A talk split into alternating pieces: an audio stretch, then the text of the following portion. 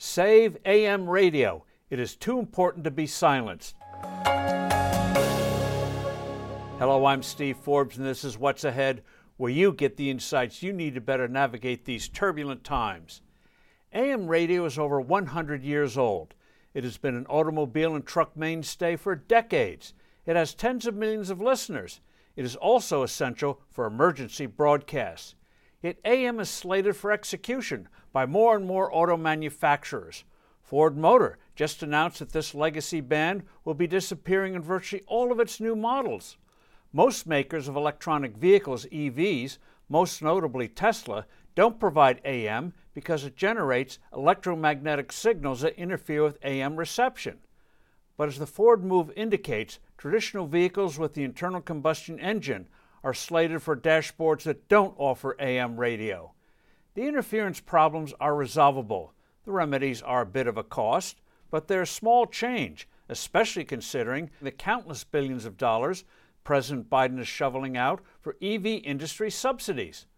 Public emergency officials are worried. Seven former heads of FEMA, the Federal Emergency Management Agency, sent a letter of warning to Transportation Secretary Pete Buttigieg.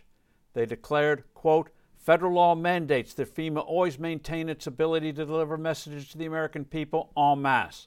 The National Public Warning System, the only method the government has to reach every point of the country at once, allows it to do so.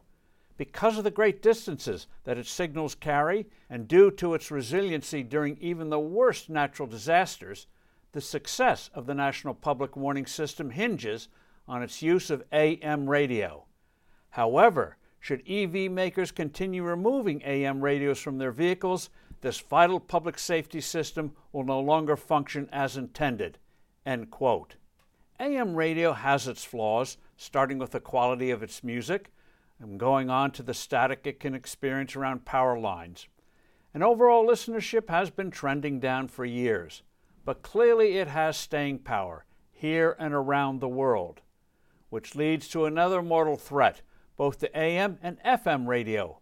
Auto manufacturers want to tap into billions of dollars of potential revenue from subscriptions for various services on the auto dashboard as it becomes more technologically sophisticated.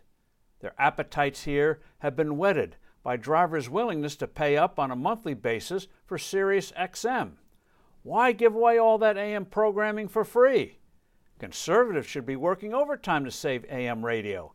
After all, talk radio has been absolutely crucial for getting their views across in an otherwise increasingly hostile environment. AM must be preserved. It provides a needed public and private service. I'm Steve Forbes. Thanks for listening. Do send in your comments and suggestions.